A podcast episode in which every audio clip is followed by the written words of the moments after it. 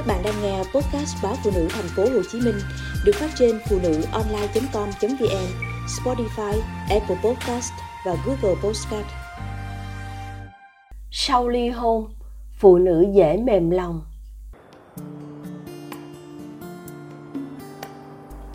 Hậu ly hôn, dù đã chuẩn bị tâm lý, nhưng tôi thường lạc trong cảm giác đau khổ, thất vọng. Tôi hay mất ngủ, mắt trân trân nhìn lên trần nhà. Nước mắt không ngừng chảy. Tôi không muốn ly hôn. Nhưng khi hôn nhân đi vào ngõ cụt, đó là chuyện không tránh khỏi.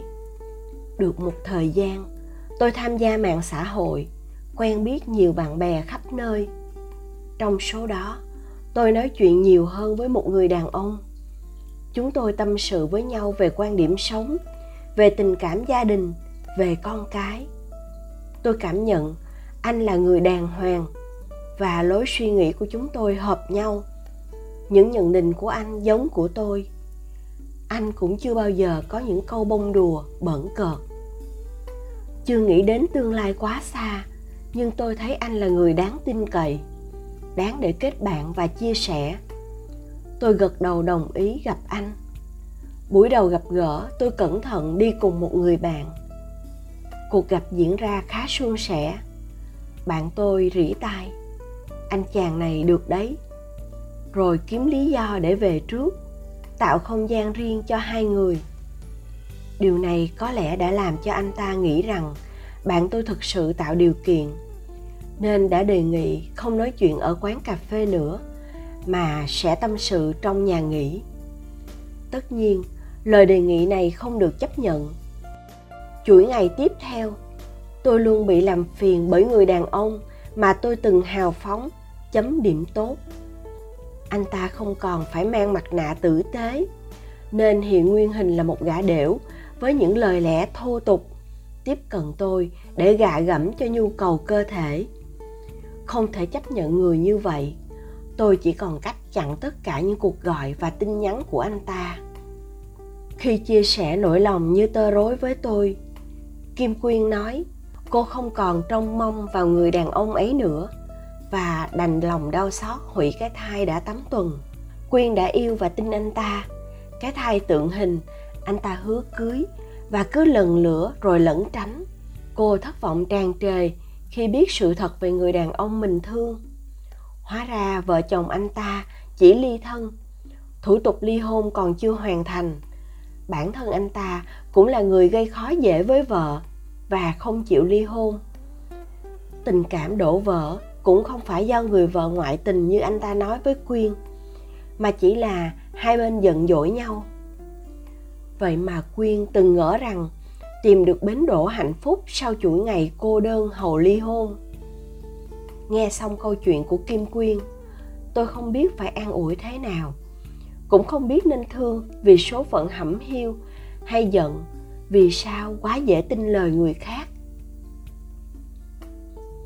Nhiều trường hợp các anh kinh tế khá giả thì có thể bỏ chút tiền giúp đỡ, tỏ ra tốt bụng tìm nhà trọ, chuyển đồ, hoặc cũng có thể làm thân với con cái để tiếp cận mẹ đơn thân. Cũng có những trường hợp mẹ đơn thân tự chủ tài chính thì các anh làm quen, làm thân rồi ngỏ lời vay mượn vì cha mẹ đang bệnh.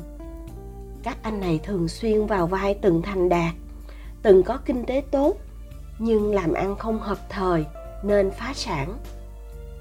Không ai muốn sống một mình, cô đơn.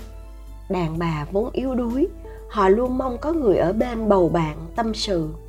Vì thế không ít người đàn ông tranh thủ lợi dụng tình trạng này, chỉ để thỏa mãn nhu cầu cá nhân gây tổn thương cho người phụ nữ nhẹ dạ.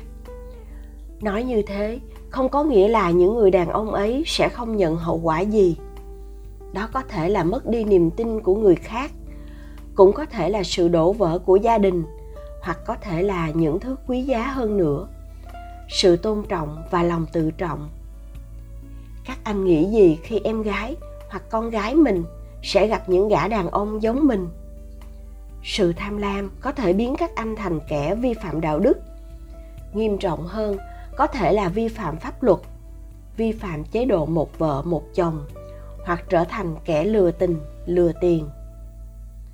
Phụ nữ sau ly hôn có quyền tìm kiếm hạnh phúc mới, nhưng nên cẩn trọng để tránh những hậu quả đáng tiếc.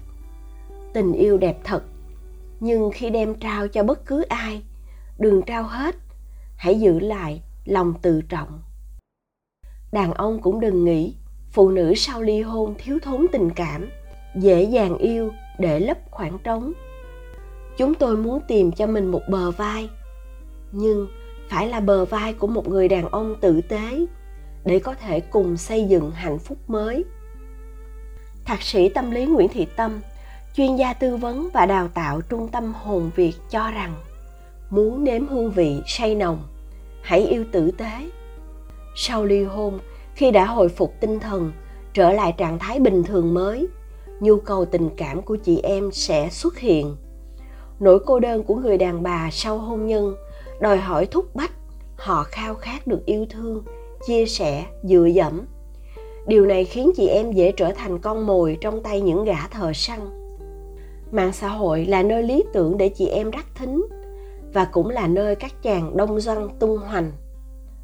Các chàng hiểu rằng, tình trạng của chị em sau ly hôn, đa số là cô đơn, lẻ bóng.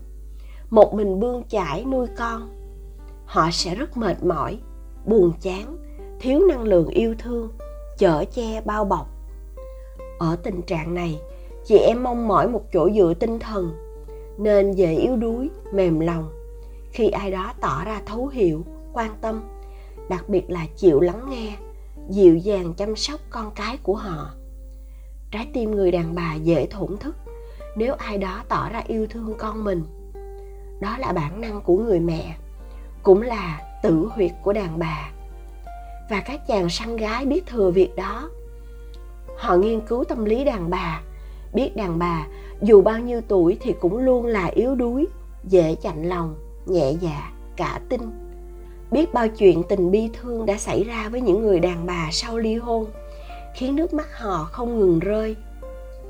Nhưng không phải người đàn bà sau ly hôn nào cũng mong chờ tình yêu và yêu đến mức mù quáng, dại khờ. Đa số chị em đã trải qua cuộc hôn nhân thất bại, đầy tổn thương, nên ở nhiều người, cơ chế phòng vệ của họ rất mạnh. Họ đầy lòng tự trọng để biết khi nào nên yêu và chỉ yêu người nào biết trân trọng và chân thành với mình, biết nâng niu giá trị của mình, biết chia sẻ và cưu mang con cái mình. Đàn bà hậu ly hôn đã vượt qua những trải nghiệm đặc biệt nên thường quyến rũ và bản lĩnh. Như chất men không dễ tìm thấy ở những loại rượu thông thường, họ dễ làm đàn ông say đắm.